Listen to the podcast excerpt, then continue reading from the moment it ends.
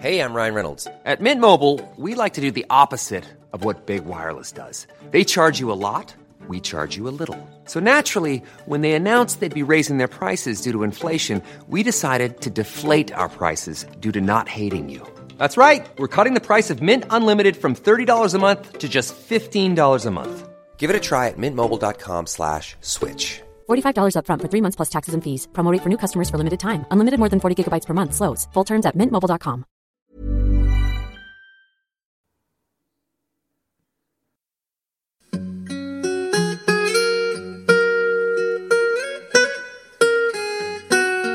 Hello, everyone, and welcome to the History of England, episode 186 The King is Alive!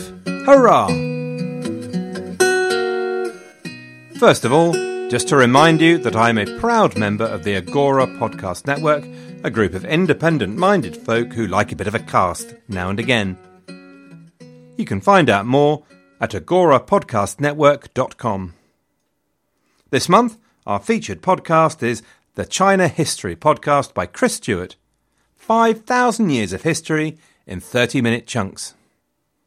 You can find Chris at thehistoryofchina.wordpress.com. And then another couple of announcements. Sorry, sorry, sorry. But I got a lovely note on the website. Episode 24, would you believe? Revolt of the Earls. Do any of you even remember who the Earls were? Edwin and Morcar, I think they were called. Anyway, Alex gently took me to task. I'd talked about cauterizing a boil. Come on. Obviously, a boil is lanced. Anyway, sorry. Secondly, and rather more seriously, John tells me that I have consistently referred to Mary of Burgundy as the daughter of Margaret, Edward IV's sister. And, of course, she was not. Margaret never had children with Charles the Bold. Margaret was Mary's stepmother, not her mother.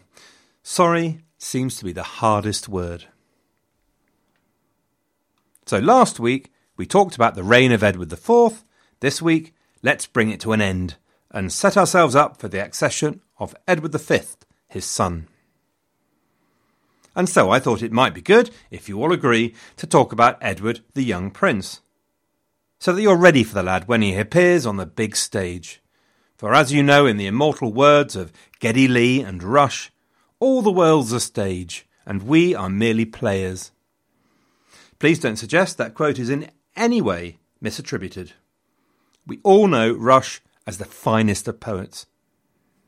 I have popped a few quotes onto the website, by the way, into the post for this week's episode. So why don't you go and have a look? It's thehistoryofengland.com. That's quotes about Edward V, not Rush, you understand.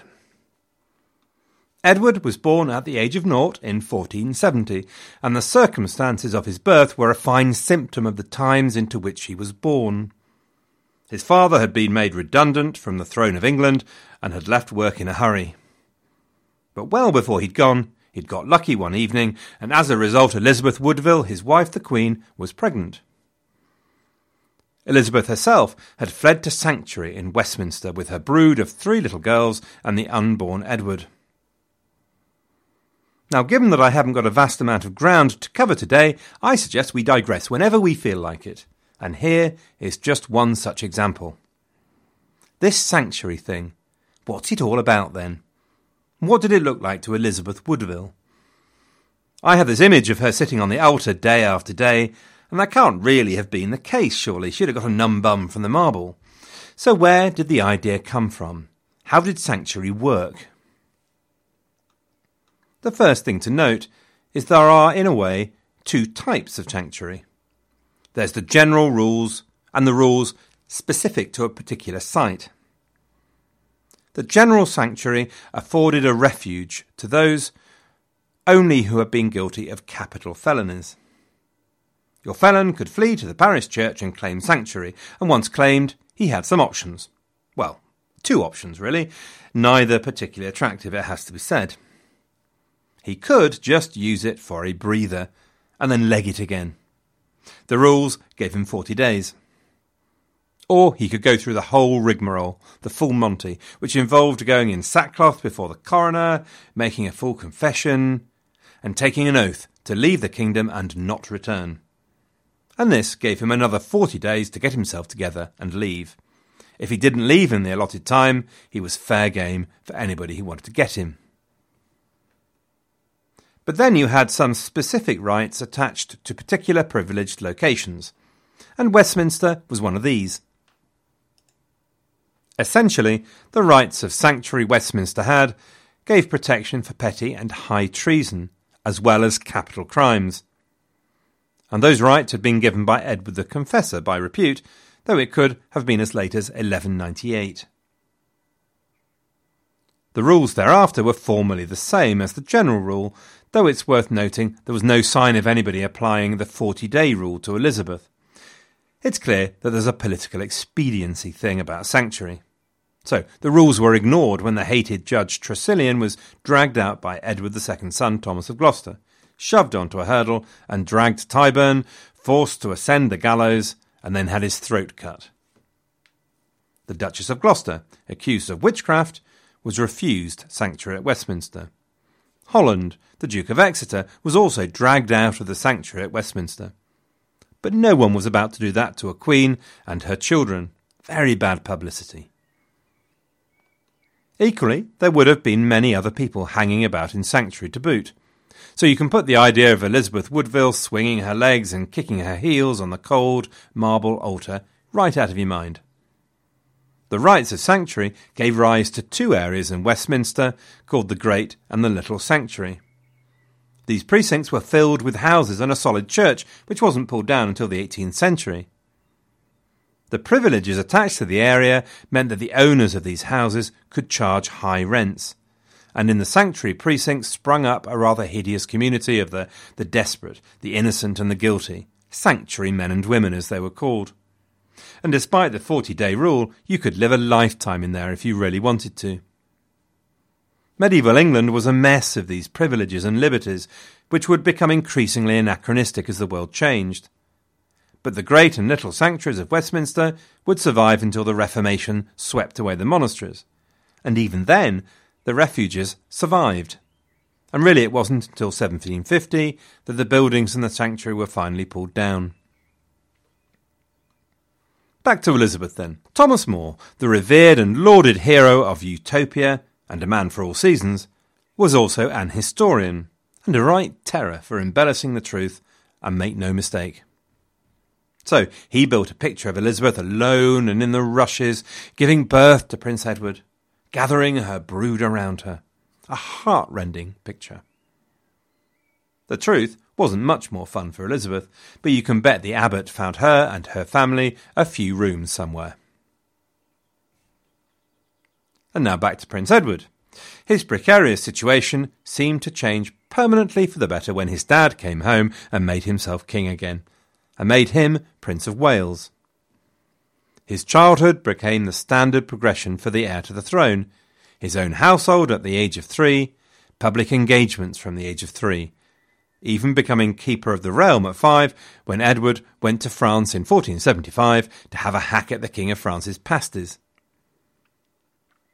The prince's household and estates were given to his family to rule and maintain until he, Edward, was old enough. That meant the Dukes of Clarence and Gloucester, but in particular it meant Anthony Woodville, Earl Rivers, while the Earl's nephew Richard Grey was also part of the same household. Rivers was made the prince's tutor and spent much of his time at the prince's household at Ludlow in Shropshire. Rivers was, of course, in many ways highly suited for the role. He was part of the prince's family. He was, and as we have said ad nauseum, I think, a pious, erudite, and learned man who travelled to Santiago and Rome and soaked up the Italian Renaissance. Translated and had printed works of philosophy, so he was a good man to oversee the prince's education and to rule and govern his household.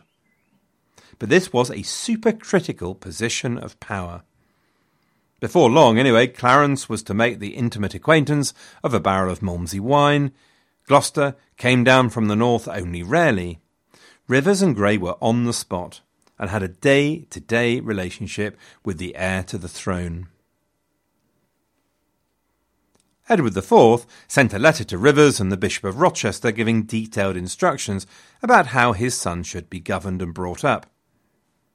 He should be accessible only to the Earl and the folks the Earl felt suitable. He should be brought up with all the piety that was customary. So, starting the day with matins at seven in the morning before breakfast, making sure he didn't miss out on a good sermon, and so on. After breakfast, the Earl was to make sure he was, quote, occupied in such virtuous learning as his age shall suffer him to receive. He was to be surrounded by good and reliable people.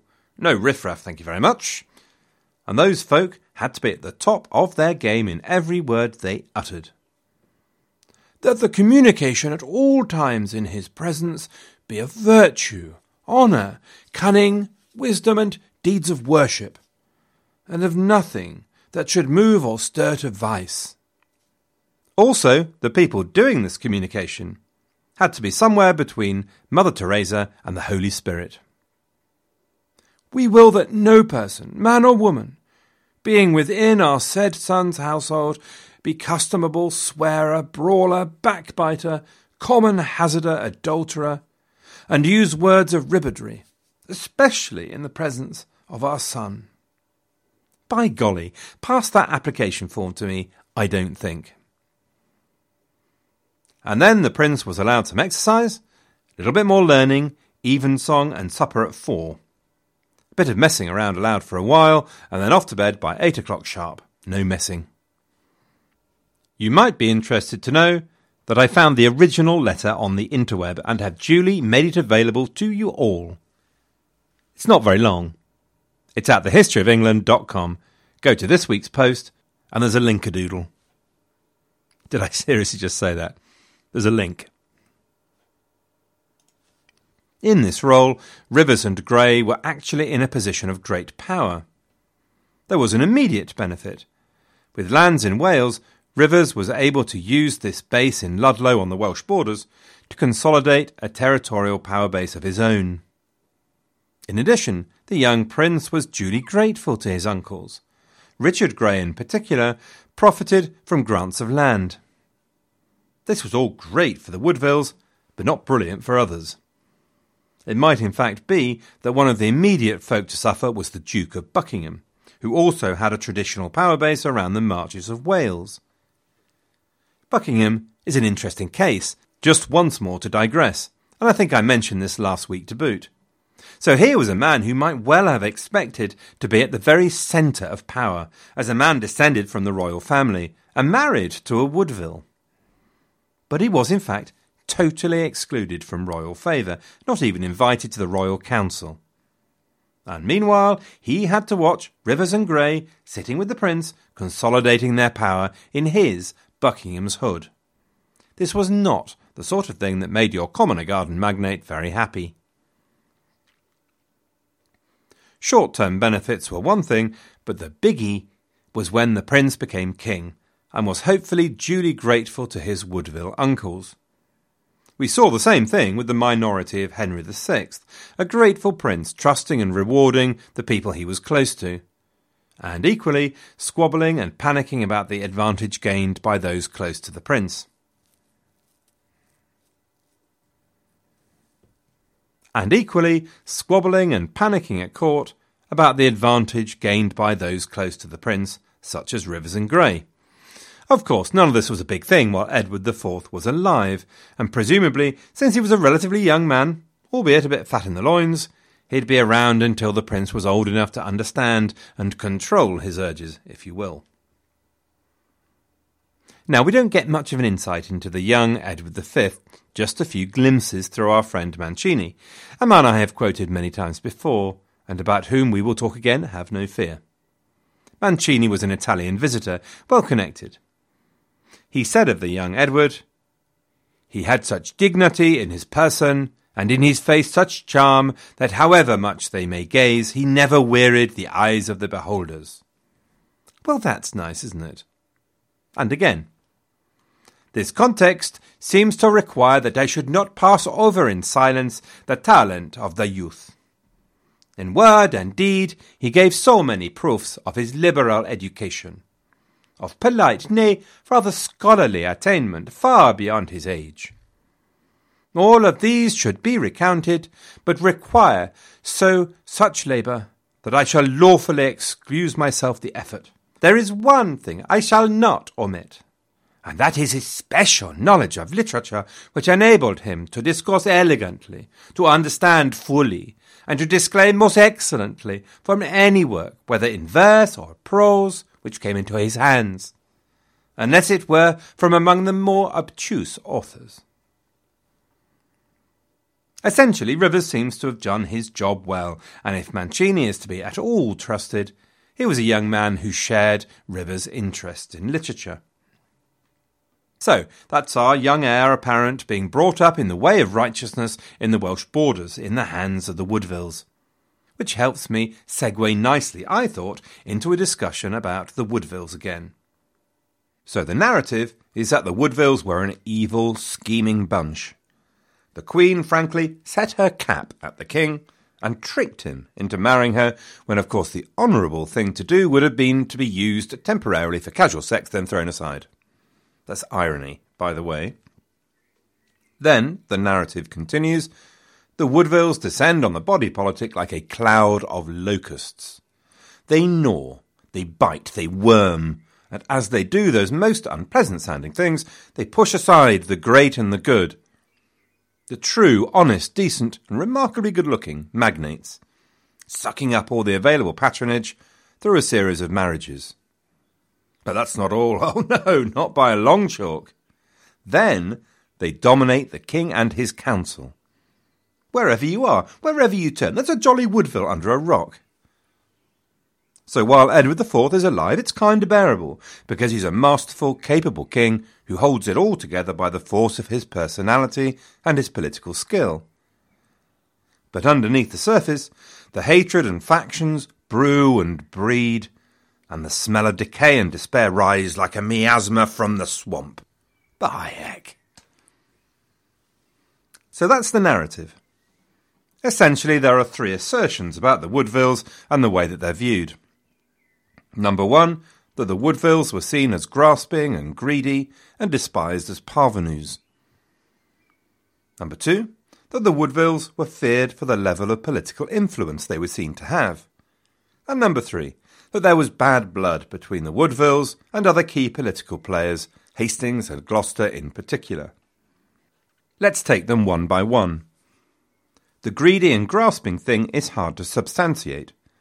There are incidents, Think of Elizabeth Woodville and her insistence on the Queen's gold in the legal pursuit of Sir Thomas Cook, and her determined pursuit of the marriage of the heiress, Anne St. Leger, to her grandson Dorset's son. But equally, this is just typical magnate behaviour. It was a game in which they were all players. So, for comparison, consider the villainy that Richard of Gloucester and the Duke of Clarence, and indeed the King, visited on the Countess of Warwick, essentially putting aside the law to rob her of her rights for their own gain. Hey, I'm Ryan Reynolds. At Mint Mobile, we like to do the opposite of what Big Wireless does. They charge you a lot, we charge you a little. So naturally, when they announced they'd be raising their prices due to inflation, we decided to deflate our prices due to not hating you. That's right. We're cutting the price of Mint Unlimited from $30 a month to just $15 a month. Give it a try at mintmobile.com slash switch. $45 upfront for three months plus taxes and fees. Promo for new customers for limited time. Unlimited more than 40 gigabytes per month. Slows. Full terms at mintmobile.com. What about the accusation that political power is dominated by the Woodvilles, that they packed the royal councils? Again, there's really very little evidence for that at all. So, Rivers, for example, was the head of the Woodville family, officially. And he was either at Ludlow or poncing off to Spain or Rome with his hair shirt and his namby-pamby books, not doing what every reasonable villain should be doing and perverting the course of the nation for his own personal gain. If there is a face of the Woodvilles in political life, it's really only the Marquis of Dorset, Thomas Grey, Elizabeth Woodville's son by her first marriage. But chroniclers like the Croyland Chronicle and Mancini report that the Woodvilles are widely disliked and widely feared for their influence. Maybe this is one of those examples of backdoor influence. the direct ear of the king rather than the official channels. But again, the evidence is a bit thin. On the third, bad blood, there's just no evidence that Gloucester and the Woodvilles were at each other's throats. In fact, the evidence points the other way. So Rivers asked Gloucester to arbitrate on a dispute he had in 1482. And this implies anything but a lack of trust. It implies quite strongly that Rivers trusted Gloucester to be impartial. It's the action of a friend. There is rather more reliable ground to stand on as far as rivalry between the Woodvilles and Hastings is concerned. Again, it's all a bit nebulous, but it is there. There is an argument that leads to the death of two people, reportedly, though not clear why. Then there's the captaincy of Calais. Dorset wants it, Hastings wants it, the king gives it to Hastings, and Dorset sulks. Then there is the Woodville grab for the inheritance of Anna St. Leger, and arguments over land in the Midlands, which seems to bring them into conflict and provide potential for bad blood. Though I have to say, this is the kind of thing that magnates do all the time. They are always, always squabbling. So it's difficult to know how serious this was in practice. The long and short is that the practical physical evidence that the Woodvilles were grasping, power hungry leeches is a bit lacking. On any scientific, rational analysis, they were no worse than anyone else. They were the king's relations. How could he not make sure they married well? My granny would agree. It's your first duty. Get the kids married off well. There's no solid, rational evidence that other members of the political classes didn't get on with them, certainly not Gloucester and there's no solid evidence that Edward danced to his wife's tune, that Elizabeth unduly influenced his policy choices. Logic fails us a little here, just maybe. Looked at coldly, there's little evidence of feuds and bad blood. But what's impossible for us at this distance to understand is the emotion of it all. For example, there's the murky world of Edward's peccadilloes and the sordid world of mistresses and all that sort of thing, and the pecking order between Hastings and Dorset about who supplied the king with his mistresses, who was his favourite drinking partner. By the sound of things, Hastings and Dorset were rivals in love, or rivals in lust, possibly. Mancini wrote that they were rivals for, quote, mistresses who they had abducted or attempted to entice from each other. So who can tell or history relate what all of this meant to the individuals concerned in their hearts? I suspect the emotions bound up with this sort of situation are far more powerful than anything about land and money. I suspect it would be foolish to ignore the chroniclers in their view that the Woodvilles were feared and distrusted. Maybe unfairly. Maybe it was only a suspicion. But when something went wrong, there probably was an atmosphere of distrust that created a volatile, combustible pyre on which the body politic waited to be burned and all that stood in the way were the podgy lines of Edward IV. Meanwhile, then, you might be wondering about Henry and Jasper Tudor and how things are going with them. You might not, but you might be. Last thing we heard, Duke Francis of Brittany had them bottled up in a castle, stuck on the sixth floor for their own protection, as it were. This was in 1474. Then, in 1475, Edward IV, of course, went to France in search of pasties. Part of the Treaty of Picquigny was for Louis to promise not to attack Brittany. And to make sure he got Edward's hands off his pasties, Louis agreed. Edward took the good news straight to Francis. Look, Fran, he said, surely you can now see who your friends are. Let's stop messing about. Let's stop dancing round the handbags. Hand over Henry Tudor and have done. Francis hawed, and Francis hummed. He hummed and he hawed. So Edward followed the strategy that every child knows works. He nagged. He nagged for a year. He nagged some more. Go on, Fran. Go on. Be a mate. Go on, please. And guess what? After a year of renewed nagging, Francis snapped. Oh, all right then, fine. And a handover was agreed for November 1476 at the port of St. Malo in Brittany. Everything was in place. The English fleet was offshore, and Henry was being brought to meet them. Henry had learned the ups and downs of international diplomacy during his time. On his way to St. Malo, he was desperate. Finally, this was it failure, death, after everything that's gone on. And so he did what any sensible person would do he threw a sickie. And wonder of wonders, it worked. He took sanctuary in the Abbey of St. Malo, pleading illness, and while some brother mopped his brow, Francis changed his mind and called him back. Edward decided that trying to kill Henry with a knife across the carotid artery was not the way then. The way was to kill him with kindness. Now, it's easy with the benefit of hindsight to see Margaret Beaufort as some sort of all knowing, omniscient witch. That when she, supported by her husband Thomas Stanley, began to suggest another way, she ultimately had kingship in mind already. It's a racing certainty that she didn't. There were Yorkist heirs all over the place, or at least two. Edward IV was completely secure and in control, and Henry Tudor had a rubbish claim to the throne anyway, with bastard scrawled all over it. Nope, in all likelihood, what she was doing was simply to get a decent life for her son, rather than the desperate life of a fugitive, hunted and alone. Clarence had died a while ago, this is relevant because Clarence had snaffled. In fact, Clarence was by nature a snaffler, but in this case, he'd snaffled the honour of Richmond.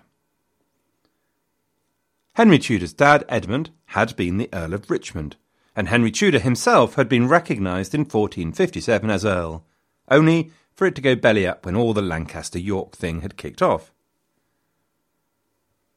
So now Clarence was out of the way, the honour of Richmond was available for Henry. And so Margaret and Stanley did their own bit of nagging. Look, Edward, they said, wouldn't you rather have Henry inside the tent? Clearly, you're never going to get his head on a plate from Francis. You've been trying that for years. Try a different approach, King. Give the lad something to live for, a reason to support you. He's a lovely lad. You are a king, Jolly good one, if you don't mind me saying. Your dynasty is as solid as a rock now. So look, make Henry Earl of Richmond, and he'll spend the rest of his life tying your shoelaces, if you like. Actually, Edward could see the sense of this. He'd always struggled with shoelaces, and in 1482 an agreement had indeed been reached between Edward, Stanley, and Margaret. Everything was in place at last for the return and the rehabilitation of the exiles. The Christmas celebrations of 1482 were, by all accounts, the most magnificent for many years. Now, given that getting that fat in the loins demands a certain amount of commitment to celebration, this really means something. Given that Edward's court had been described as the most magnificent in all Europe, means that the boat was well and truly pushed out. Edward was forty. The reign was going well, everything was under control. Advent running up to the Christmas period was traditionally a time of fasting, which presumably wasn't much to Edward's taste. So, he'd have been looking forward to the celebrations that would go all the way through to Epiphany. In fact, it was anyway permanent party time with his mates Dorset and Hastings tripping over themselves to point out the most attractive women with whose minds he should make acquaintance. OK, there was some worry that the atmosphere between his powerful lieutenants wasn't great Gloucester, Hastings, Dorset. So we'd have to sort that out, but as he went through the celebrations and parties and pageants of the court, I'd guess that Edward was pretty convinced that God was in her heaven and all was well with the world. According to Mancini, in March 1483, Edward was on a fishing trip. I am assuming these fishing trips were nothing like the fishing trips of my youth, which involved hauling 11 billion gudgeon out of the River Soar, putting them in a keep net, and then chucking them all back in at the end of the day. I truly hope they weren't. There was little glory in it, I have to tell you. Anyway, you don't listen to the podcast to hear about the days of my youth. You listen to get yourself a good night's kip. Anyway, Edward's fishing trip. Then something happened. Either Edward caught a bad chill, or others reported something more violent apoplexy, a fit. But whatever it was, Edward was immediately seriously ill, and for a while it looked as though he'd died that day. There are similarities immediately obvious with Henry V, a king in total control, struck down by a violent illness that makes it quite clear he's on his way to the pearly gates, with powerful family members in something of a paddy. So he'd better get his affairs in order PDQ. For Henry, it had been his brothers, John and Humph. For Edward, it was Gloucester, Hastings, and his wife's family, especially in the form of Dorset. Gloucester was away in the north of England at the time, and so couldn't be reached in time, but the king called Dorset and Hastings to his bedside as he added a codicil to his will. He would probably not have been too worried. After all, Henry V's heir had been just six months old. Edward's heir was twelve years old, and at the point when he could take control of his throne anyway with a bit of guidance. Edward's will, unfortunately, does not survive, but under his bedclothes, Edward apparently had the strength to dictate to his scribes that his will should make Gloucester Lord Protector, protector of the realm, until his son, Edward V, could fully take over. And he tried to make sure that there would be no shenanigans. He called Hastings and Dorset together and told them that for the good of the realm they needed to put aside their differences. And they needed to support Gloucester in his task as Lord Protector. This was essentially the last task. On the 9th of April, 1483, before his 43rd birthday, Edward IV died. His body, naked except for a loincloth to cover what had apparently been the most active and favourite part of his body, was put on a board in Westminster Palace. This meant that the lords spiritual and temporal and the aldermen of the City of London could all come and look at it and make sure it really was Edward, and he really was dead. Then it was embalmed and clothed, and lay in state in St. Stephen's Chapel, and then started on its journey to Edward's favourite place, Windsor. That was where his new chapel of St. George waited for his body, along with the spirits of all the other Garter knights. And there the body was laid in its grave, and all the household officials cast their staves of office into the grave with it, and the heralds threw their coats of arms. At this point, the heralds were given new coats of arms. Edward V wasn't here yet, he was still in Ludlow with his tutor Rivers and Richard Grey. But now that Edward IV was in his grave, the heralds cried, The King lives! The King lives! The idea was, and is, that sovereignty transfers immediately to the new monarch. The king is dead, long live the king, as it were. And so there we are. We have successfully seen another king into his grave.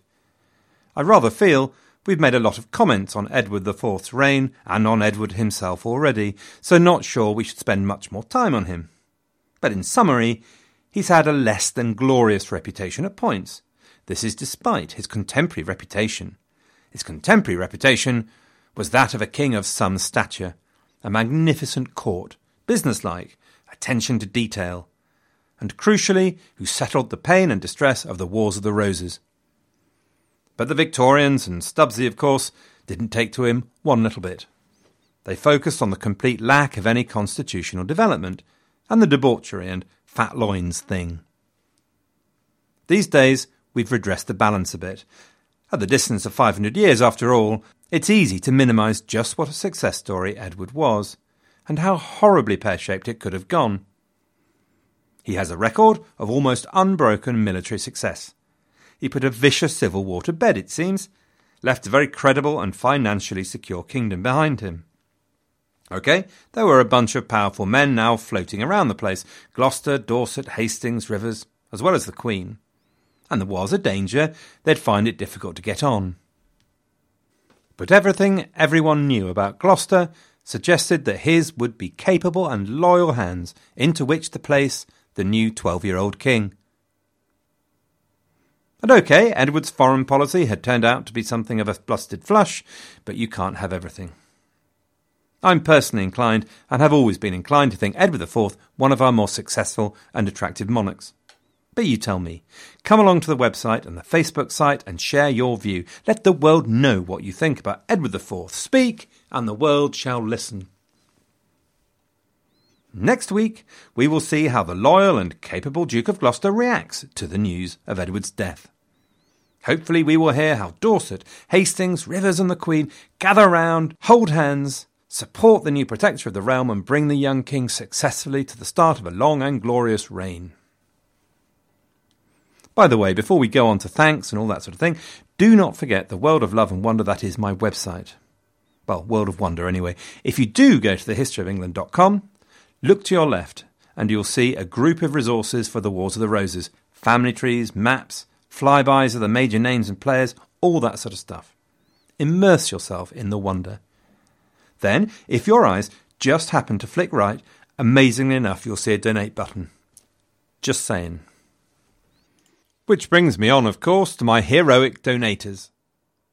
To my monthly regulars this week Jabal, Cool, Matthew, Eric, Joshua, Andrea, Nancy, and Dan.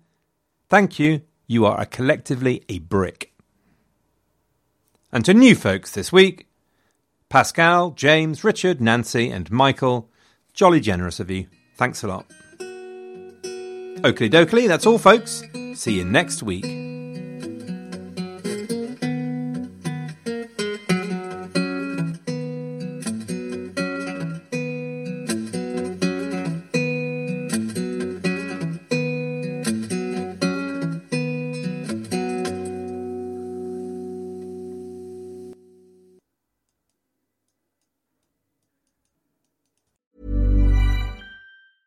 Planning for your next trip? Elevate your travel style with Quince. Quince has all the jet setting essentials you'll want for your next getaway, like European linen, premium luggage options, buttery soft Italian leather bags, and so much more. And it's all priced at 50 to 80% less than similar brands. Plus, Quince only works with factories that use safe and ethical manufacturing practices. Pack your bags with high-quality essentials you'll be wearing for vacations to come with Quince. Go to quince.com slash trip for free shipping and 365-day returns.